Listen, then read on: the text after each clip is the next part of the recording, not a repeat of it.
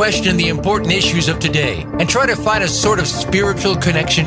Welcome to Religious Faith and the Public Square with Father John Holloman as your host. Religion deals with the most fundamental issues humans face. There are arguments for and against the existence of God, where religion belongs in everyday life, and a number of questions left unanswered. This is where it all gets discovered. Now, here is Father John Holloman.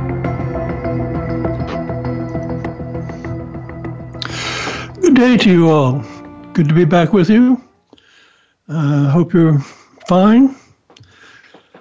Uh, today we're going to talk about uh, religion and politics, which is uh, in polite society usually the forbidden subjects because people quite often can't agree on them. But uh, I think it's uh, the situation has reached a point where we need to say something about it. It doesn't take a rocket scientist to figure out that religion is not a welcome guest in political circles in our country. Indeed, there is an element that would marginalize, if not eliminate, religious voices in public issues such as healthcare. This is understandable in light of the cacophony of viewpoints in the religious community itself. There seems to be no one person or group that can speak for religious concerns. However, there seems to be some agreement on such broad topics as religious liberty. Take the separation of church and state in our Constitution. It was the religious groups that insisted on having this idea enshrined in the Constitution to protect the various religious groups that had migrated from Europe uh, from the state, to protect the, them from the state. Many of them had experienced persecution from governments of countries they had left behind and were insistent that whatever their faith, they should be protected from governmental intrusion. What they did not foresee was that this principle is a two edged sword. It could be used by the state to keep religion from interfering with their interests in governing the citizens. That seems to be what we are experiencing today. Religion is often viewed as an obstacle to implementing what the governing caste deems to be important policies. The most recent example of this is the Obama administration's insistence on requiring the inclusion of birth control and abortion in insurance policies for employees of religious institutions. The Little Sisters of the Poor, a religious order of nuns who minister to indigent people in their nursing homes, objected on the grounds that it was contrary to the teaching of the Catholic Church. Such things have been considered immoral by the Church for centuries. The matter was fought in the courts all the way up to the Supreme Court, which refused to rule on the matter and sent it back to the lower courts for resolution. With the change of administrations in the last election, the difficulty seems to have been resolved with the assistance of the Justice Department. But already there are two states, Pennsylvania and California, who are challenging that um, uh, religious liberty provision of the um, health care bill. Um, so the argument is by no means over. Um, the point is that government tried to impose its version of health care on a duly constituted religious group. The only precedent that I know of is the case of polygamy among the Mormons being judged illegal. However, there seems to be a certain element among the Mormons themselves that insist on the practice, even today. And no one has tried to suppress their view of marriage, even though they are not in the mainstream of Mormon practice. How did we get to this point? American history holds out one possibility, while I shall uh, attempt to unfold in what follows. Um, I hope you don't find a little history lesson boring prior to and even after the uh, Civil War, the American Civil War, a war between the states, as it was known in the South, American society has been dominated, at the time, was dominated by Protestants, which venerated the Bible as the sole authority for Christians. they also relished individual interpretation of Scripture. Catholicism was loathed because it appeared to be, to them, anti democratic. It had a monarchical power structure headed by the Pope, who, in their opinion, dictated what their followers had to believe. Rome they held was the whore of Babylon, as described in the book of Revelation, and the Pope was Antichrist. In the years leading up to the war, slavery became a hot topic, especially after Britain outlawed it in the 1830s. Now, the Bible was the most widely read book in the whole country at the time, meaning the United States. But there was a problem. No common meaning could be discerned in the Bible as to what the course of action concerning slavery should be pro slavery advocates found verses in the Bible which, in their opinion, supported slavery. Others found the opposite. And some moderates came to the conclusion that the status of slavery in Scripture was ambiguous, but should be eliminated gradually by education, persuasion, and compassion. Now, there are various factors influencing particular interpretations of Scripture as it is related to slavery. One was economic. The plantation owners had a huge investment, which could vary with the number of slaves one owned. There was also the necessary labor uh, to plant and harvest such highly profitable crops as cotton. In this case, the owners were dependent upon cheap labor. For, ab- for abolitionists who were at the opposite extreme, nothing trumped the imperatives of personal freedom. They exhibited a contempt for scripture that alienated many who otherwise would have been sympathetic to the removal of slavery as an institution. As the stronger their arguments based on general humanitarian principles became, the weaker the biblical arguments seemed to be to many. Now, again, slavery in ancient societies, such as the Roman Empire, was colorblind. However, American slavery was confined to blacks. Something that many debating the issue seem to be oblivious of was the underlying factor of racism. And this is an issue still being wrestled with long after the end of slavery. In the end, the war was won and slavery abolished, not by a convincing Christian moral leadership, but by military might. The variety of irreconcilable interpretations of Scripture when it came to slavery, uh, did much to cast doubt on the Bible. Protestants' moral authority was put in question, and they remained divided north and south after the war, as well as their division along racial lines. Religion came to be seen as more of a private affair. There has emerged an implicit agreement not to base public policy on any consequ- of any consequence on interpretations of Scripture. Now, where was the Catholic Church in the midst of all this? For starters, not a single well known American Catholic endorsed abolitionism before 1862. Historic Catholic thinking affirmed the essential humanity of slaves but it also accepted the status quo by urging masters to treat slaves kindly and for slaves to obey their masters. This approach comes close to moderate Protestants. It also rejected abolitionism.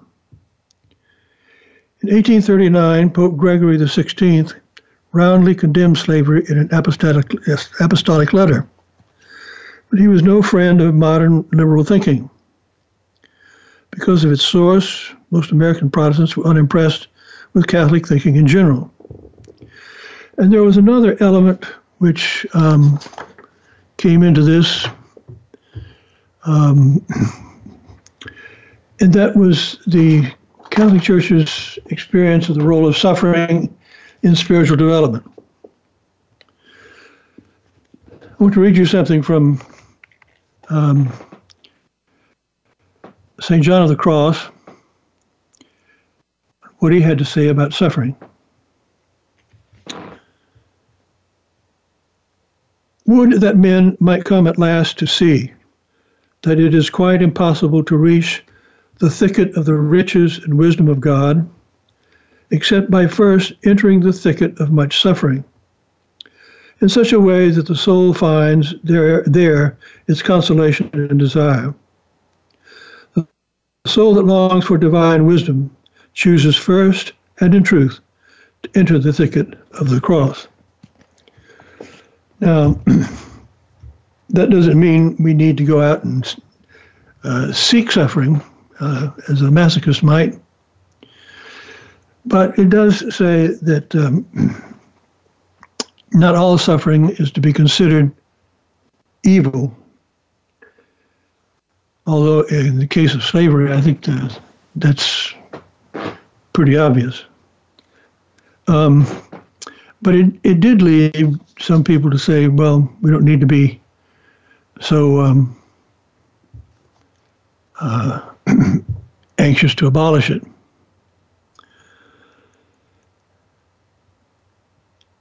As I indicated at the start, the Protestant stalemate over how to interpret Scripture was not the only reason for how we got where we are today, but it certainly provides an important element. Other developments have been the rise of science. Charles Darwin published his Origin of Species in 1859 just as the war was drawing near, and the growth of secularism. I think one might even go so far as to argue that the that relativism, which I discussed last week, was a beneficiary of this theological development.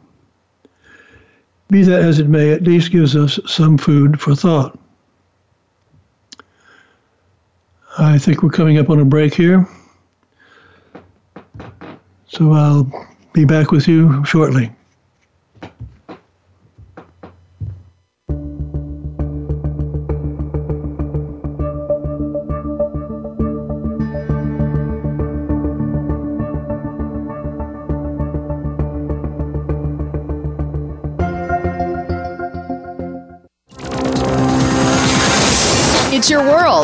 Motivate, change, succeed. VoiceAmericaEmpowerment.com. As a Catholic or non Catholic, would you be interested in knowing more about the faith? We have a large selection of books in various categories from apologetics to spirituality. CDs and DVDs are also available, as well as handcrafted rosaries. In short, we are a resource for seekers. If we do not have what you are looking for, give us a call and we will try to find it for you. Visit defendingthecatholicfaith.com to find out more or call us at 251 317 3977. That's defendingthecatholicfaith.com. Are you satisfied with your life? Do you know that more should be possible? Listen for the Access Consciousness radio show with the creators of Access, Gary Douglas and Dr. Dain Heer. Our program offers pragmatic tools to change things in your life that you haven't been able to change until now. What if all of life could come to you with ease, joy, and glory? Tune in to Access Consciousness Thursdays at 2 p.m. Pacific Time, 5 p.m. Eastern Time on Voice America Empowerment. Who are you, really? Are you the person you want to be, or are you the person that others want you to be? Think about that. We don't always recognize our gifts and potential because we stick to old methods of being and do what others in our lives tell us. It's time to break through. Listen for Rediscovering the Magic of Being with Marja. Each program connects you back to whom you were meant to be every Tuesday at 7 a.m. Pacific Time and 10 a.m. Eastern Time on the Voice America Empowerment Channel. Tune in. Build your better business. Achieve that goal. Make good on that resolution. The Voice America Empowerment Channel. It's your world. Motivate, change, succeed.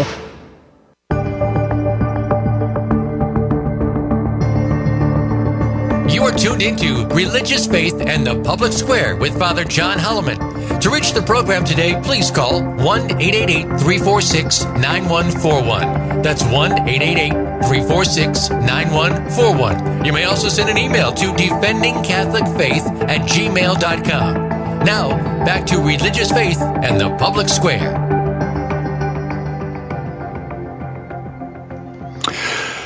Hello. I thought it might be worthwhile to elaborate a bit on St. John of the Cross and his view of suffering. Um, he is best known, perhaps, for uh, the phrase dark night of the soul. And he certainly endured one, the likes of which most of us would never have to contemplate. Um, he was a, a Carthusian monk uh, along with Saint Teresa of Avila, who was the uh, female branch of the Carthusian order in Spain in the 1500s. And together they were working to reform their orders, uh, which they felt had gotten lax in their discipline.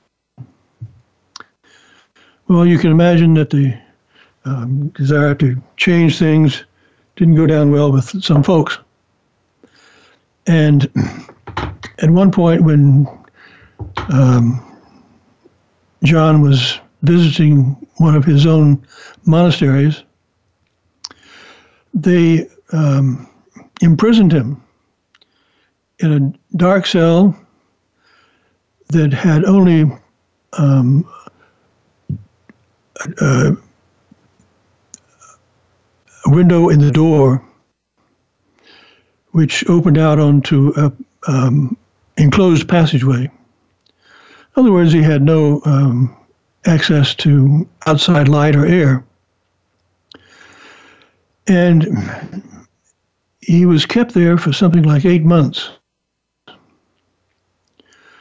And the only time they brought him out was to bring him into the refectory during meals and um, make him kneel down on the floor, whereupon they proceeded to verbally abuse him. Um, and he was so docile during all this time that uh, the, his guards got, um, I guess you might say, overconfident. And because of that, he was able to uh, finally escape from that dungeon and make his way to one of the convents that belonged to um, Mother Teresa of uh, Avila. The interesting thing is that for all the years after that, he never said one cross thing about what had happened. He didn't complain about it, he didn't whine about it, he didn't rage about it. And it was what that experience, which was literally a dark night of the soul for him, um, led him to recognize that it's all too easy to be um, enthusiastic about one's faith when things are going right. It's when things go wrong, as they certainly did with him, that we are challenged to um, think of the nature of our relationship with the Lord, who himself, um, throughout his passion, managed to keep his mouth shut for the most part. He didn't whine. He didn't uh, rage at the injustice of what was being done to him. Um, he didn't say, Woe is me. Um, significantly, he, when he did open his mouth, he said, Father, forgive them, they know not what they do. I wonder how many of us could do that. And I think it was that that St. John of the Cross was relating to uh, when he saw in what otherwise might be considered a horrendous experience as forcing him to seek deeper uh, into what God is wanting for us in the midst of all this. Um, and ultimately, um, he discovered what men have that God was with him all through that. Um, and it was because of the spiritual strength provided um, in an otherwise horrific situation that he was able to come out the other side of it without any hard feelings. I wonder how many of us could um, claim something like that. In any event, um, that's what he was getting at um, when he said that um,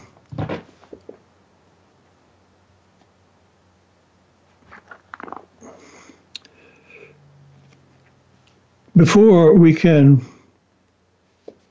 discover the riches that God is offering us, we have to go through the experience of deprivation. Now, he wasn't saying that slavery was right. He wasn't even talking about slavery. Uh, this is more on, on an individual level. But it does say that not all suffering needs to be meaningless, um, needs to be um, the last word. That it can be, if we would take advantage of the opportunity, um, the chance to grow spiritually in ways that we would not have otherwise. This isn't to say that all suffering is meaningful or that all suffering is uh, um, a good thing. By no means. But it does say that we need to see it as something of an opportunity which we might not have had otherwise. Um, in common parlance, the, the, silver lining in a dark cloud. Um, that didn't mean that um, we can turn a blind eye to the suffering of the slaves. Um, by and large, the Catholic experience in this country had some exceptional um, differences. For example, Louisiana, which was um, Catholic to the core, being uh, founded by French later governed by Spanish, um, they developed um, a ra- ra- racial relationship between the races, uh, which was far different from what it was in other parts of the South. Um, and to this day, there is a mixture of the races in Louisiana, which one doesn't often find elsewhere in the country. But um,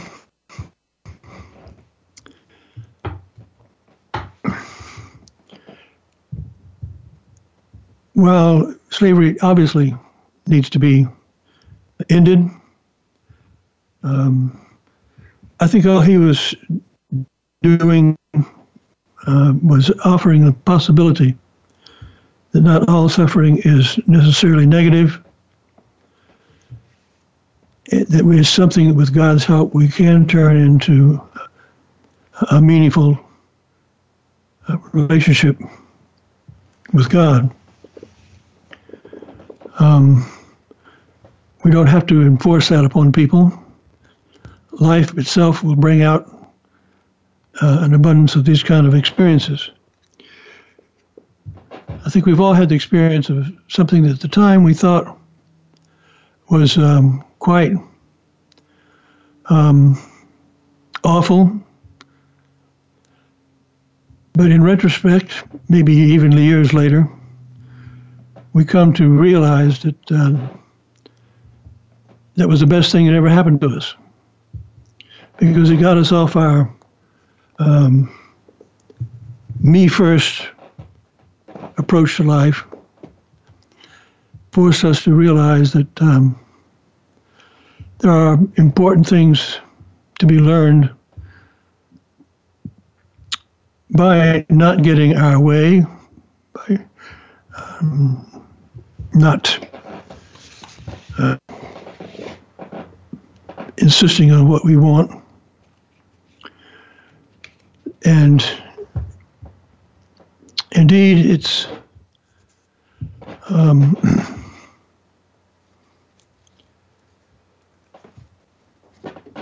a lesson which we all have to learn one way or another. Um, original sin is this egotistical approach to life. Um, that um, it's my way or the highway.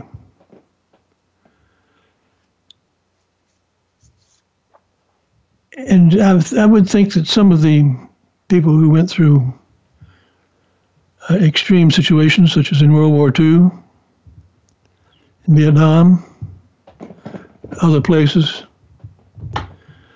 that the experience of seeing real suffering up close,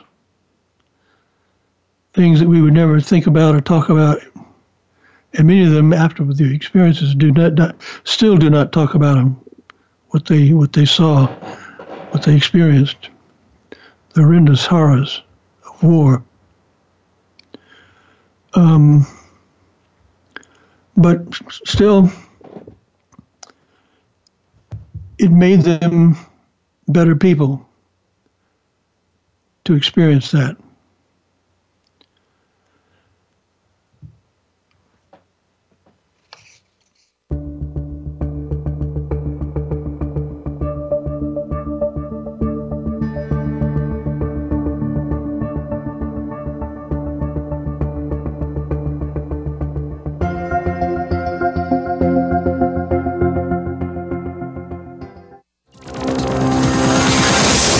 Your world. Motivate, change, succeed. VoiceAmericaEmpowerment.com.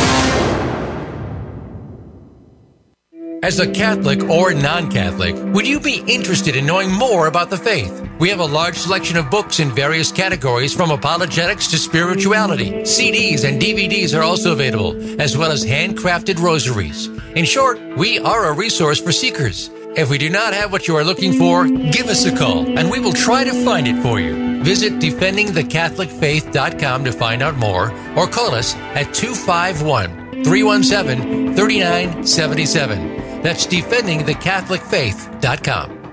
The White House doctor makes house calls. Listen every week for House Calls with Dr. Connie Mariano. Dr. Connie has served as the White House physician under three U.S. presidents. Now, she joins the Voice America Empowerment Channel to help you enrich yourself physically, emotionally, and spiritually. Our guests will include professionals from a variety of fields who will bring you tips that you can apply to your own life. Listen for House Calls with Dr. Connie every Thursday at 4 p.m. Pacific Time, 7 p.m. Eastern Time on the Voice America Empowerment Channel.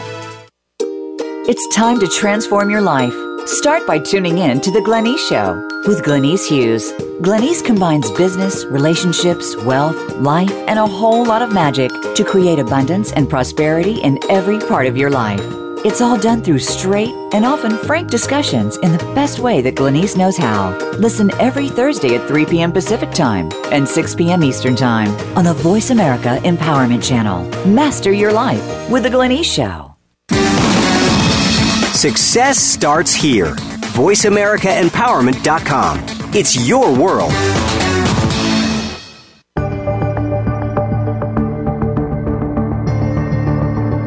You are tuned into Religious Faith and the Public Square with Father John Holloman. To reach the program today, please call 1 888 346 9141. That's 1 888 346 9141. You may also send an email to defendingcatholicfaith at gmail.com. Now, back to Religious Faith and the Public Square.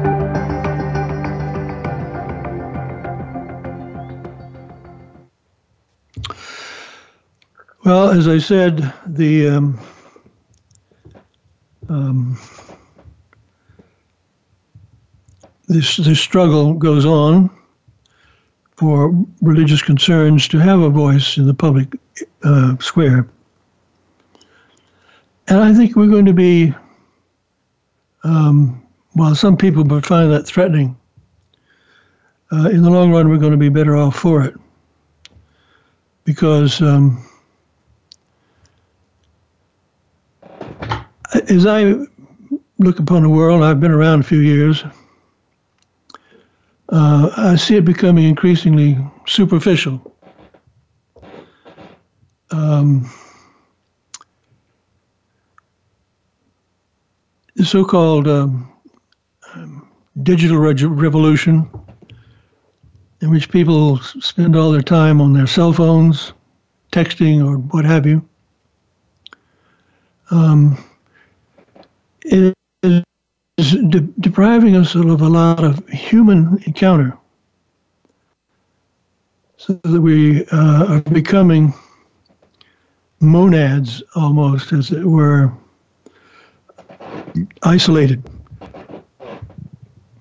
from um, the human dimension, caught up in all these um, uh, digital games and uh, te- technologies. They're supposed to help us communicate with one another better, but ironically, it seems to be uh, that the opposite is happening.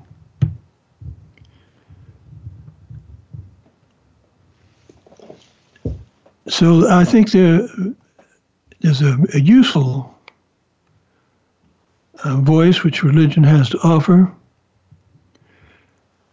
because it's dealing with some of the more fundamental aspects of life. And it's a reminder that we are ultimately spiritual creatures, whether we like it or not. Um, even the likes of Hitler's and Stalin's have a spirituality, but it's not exactly one we would recommend to the general public. Um,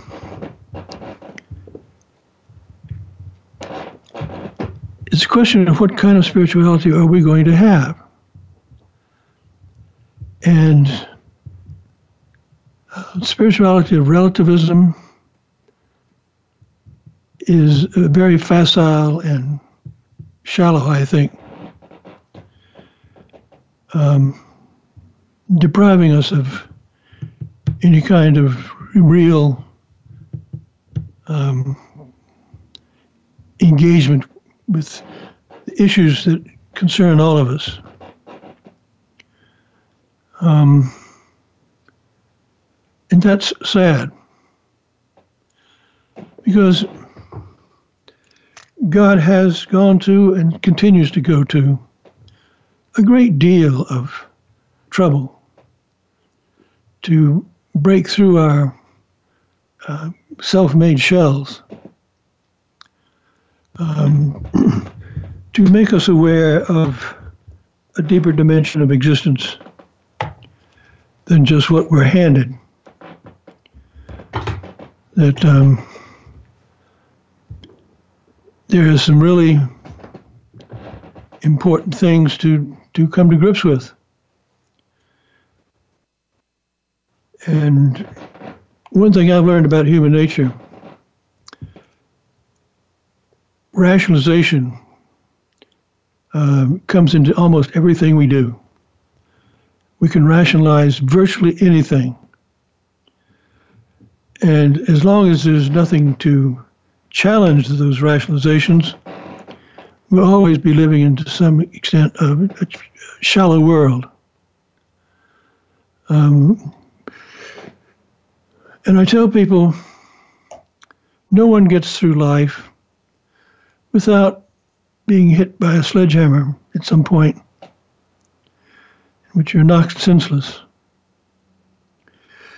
And if you don't have the spiritual tools to deal with it, you can be crushed by it, um, obliterated by it, and you just become fatalistic and withdrawn from life. Um, So that's why I think while wrestling with spiritual issues is by no means um, simple, straightforward affair. Um, it's just a struggle that's worthwhile. Um, helping us to become more human, not less human. Whenever we can treat people as being inferior and subhuman, doesn't matter whether it's uh, Negro slaves or Jews in Hitler's Europe. Um, we not only diminish our own humanity, but um, we try to steal what's, what little humanity the people we are opposed to have. It makes it turns them into big angry people. These times of trial are, are, are should be looked upon as an opportunity to grow in a direction we never would have grown otherwise. And as uh, being, uh, in retrospect, um, incalculably invaluable. So while we have a lot of people nowadays, as always, I think nothing new about that, um, trying to impose their view of things on others, um, we need to remember that um, there, there, are times when liberalism cannot can be illiberal, uh, insists upon its own agenda, and that's what democracy is supposed to help us achieve a balance between what we want and what other people want. Um, recognition that we can be wrong, and that's that's a healthy uh, realization to come to. That we do not have all the answers. And spirituality recognizes that, certainly in the Christian dispensation, that we can't have to um, it's called hubris, which is a Greek word meaning pride, but not just any old pride. We need pride to survive. And there's something what I call a healthy pride. And that is pride in our work, pride in the job we do, a feeling that we are making an accomplishment, a, a contribution to our society and our fellow man. Um, toxic pride is when we um, insist that we're right and others are wrong. There has to be a degree of humility in anything we say or do. Um, and each generation has to learn that lesson the hard way all over again. And I hope that um, we can do that in our current contemporary situation um, without having to uh, go through the cataclysms we've been forced into before, which, um, for the most part, are quite destructive. But there's always something constructive that can come out of anything. Um,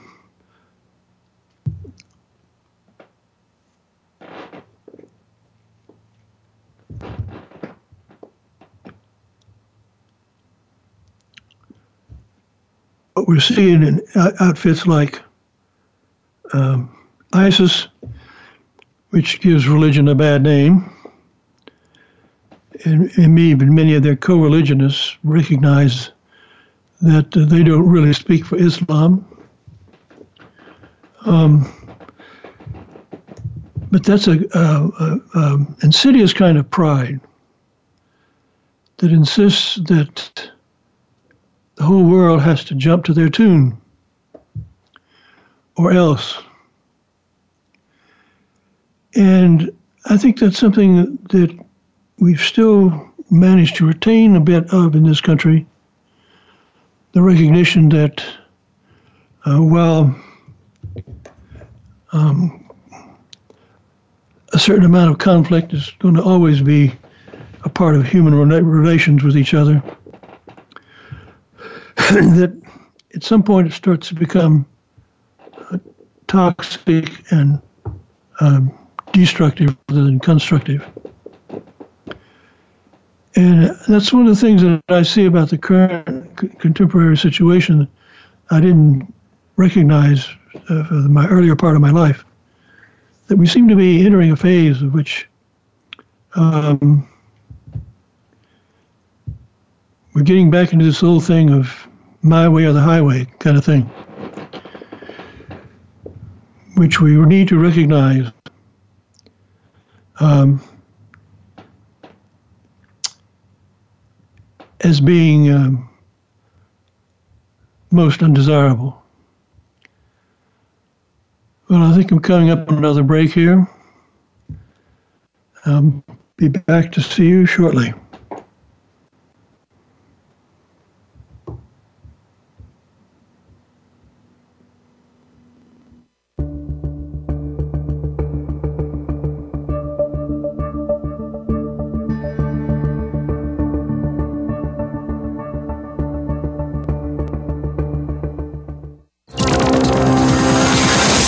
It's your world. Motivate, change, succeed. VoiceAmericaEmpowerment.com.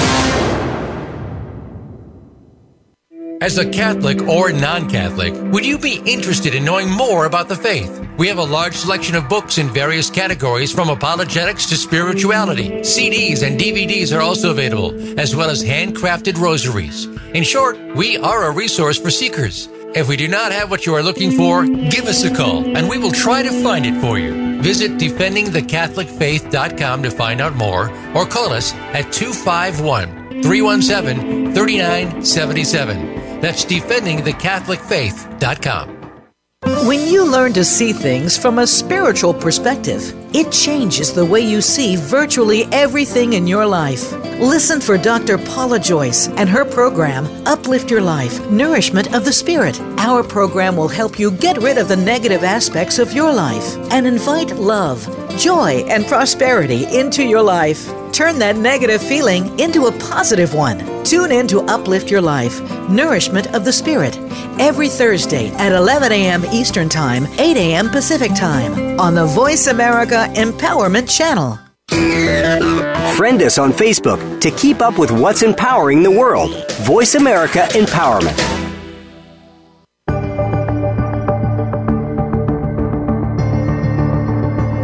Tuned into Religious Faith and the Public Square with Father John Holloman. To reach the program today, please call 1 888 346 9141. That's 1 888 346 9141. You may also send an email to defendingcatholicfaith at gmail.com.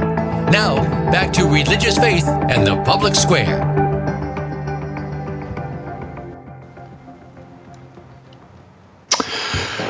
Welcome back.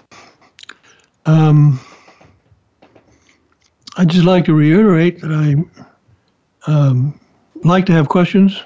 So you can either phone one in or email one in. Um, it makes for a more interesting discussion rather than just my monologue. Um,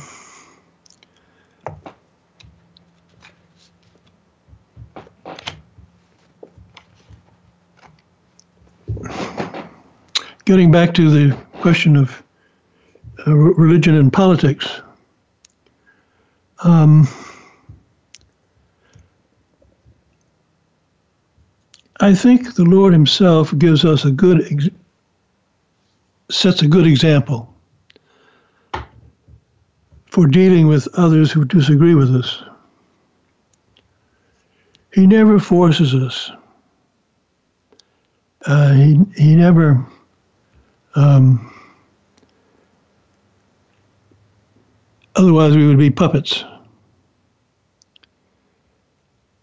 But he is persistent in trying to get through to us to expose the incredible love he has for us.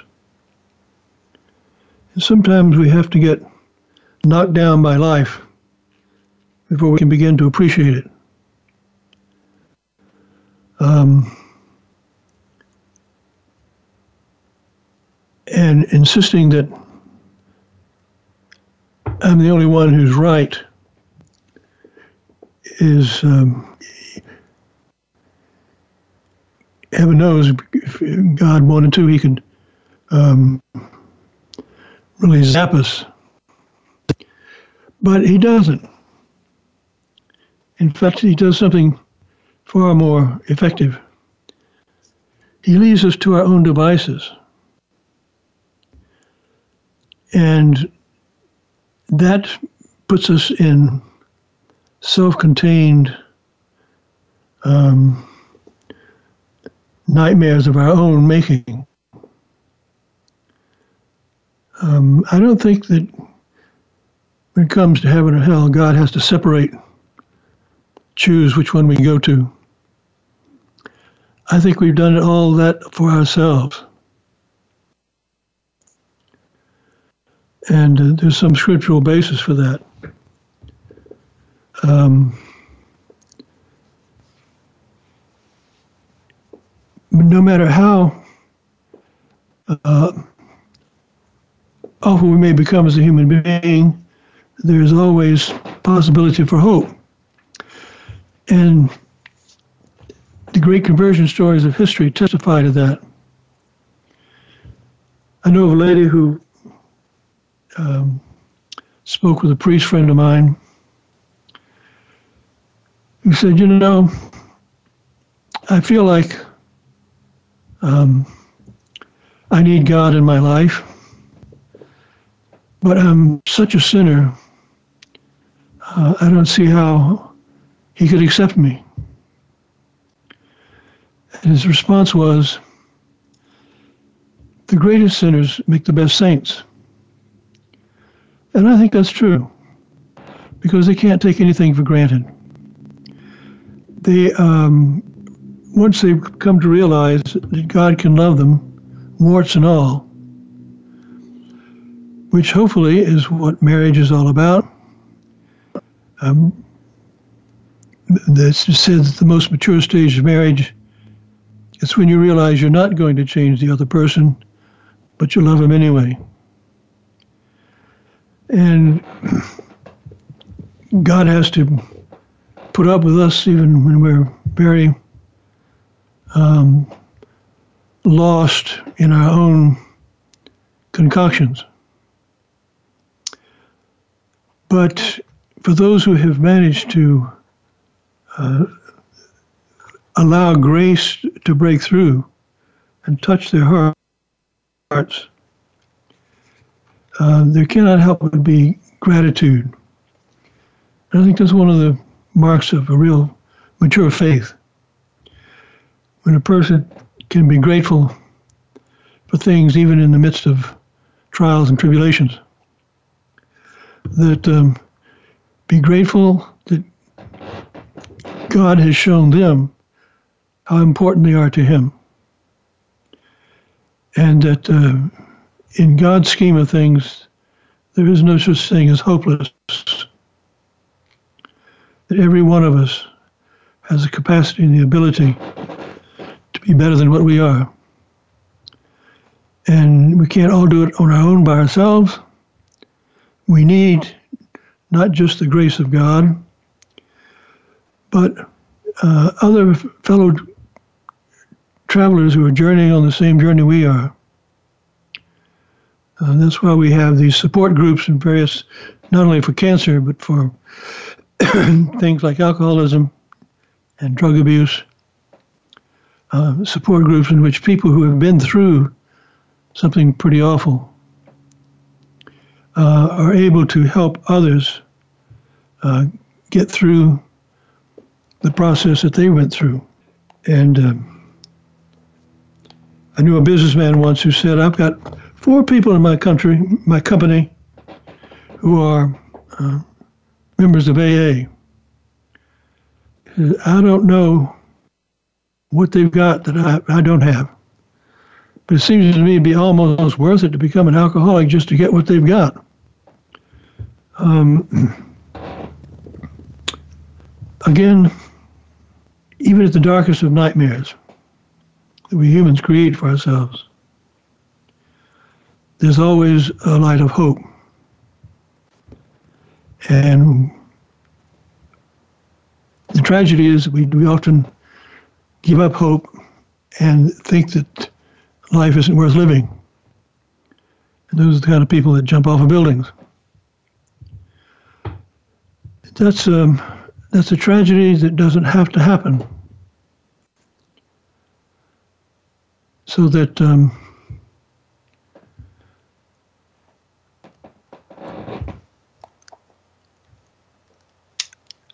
ideally, I think a church is meant to be a great um, support group for those who have been wounded by life. Um, and there are those who have been wounded by life who don't even recognize it. They're the ones that are hardest to crack. But still, um, He never gives up on us, even when we give up on ourselves. And that's the most important thing for any of us to really genuinely recognize that um, whatever we may think of ourselves, God knows we're better and capable of something much more exciting and um, purposeful than the dead end that we find ourselves trapped in sometimes. Well, time's drawing close. I'll talk a little bit about next week. Going to have a guest on the show, and that's always interesting. Um, we're going to talk about, um, for lack of a better term, modernism and what it offers and what, it, what its pitfalls are. Um, there's nothing that we humans come up with that can't be made. But all too often we make it for all the worse. So I look forward to seeing you again next week. And may God bless you if you're going through a dark night of the soul.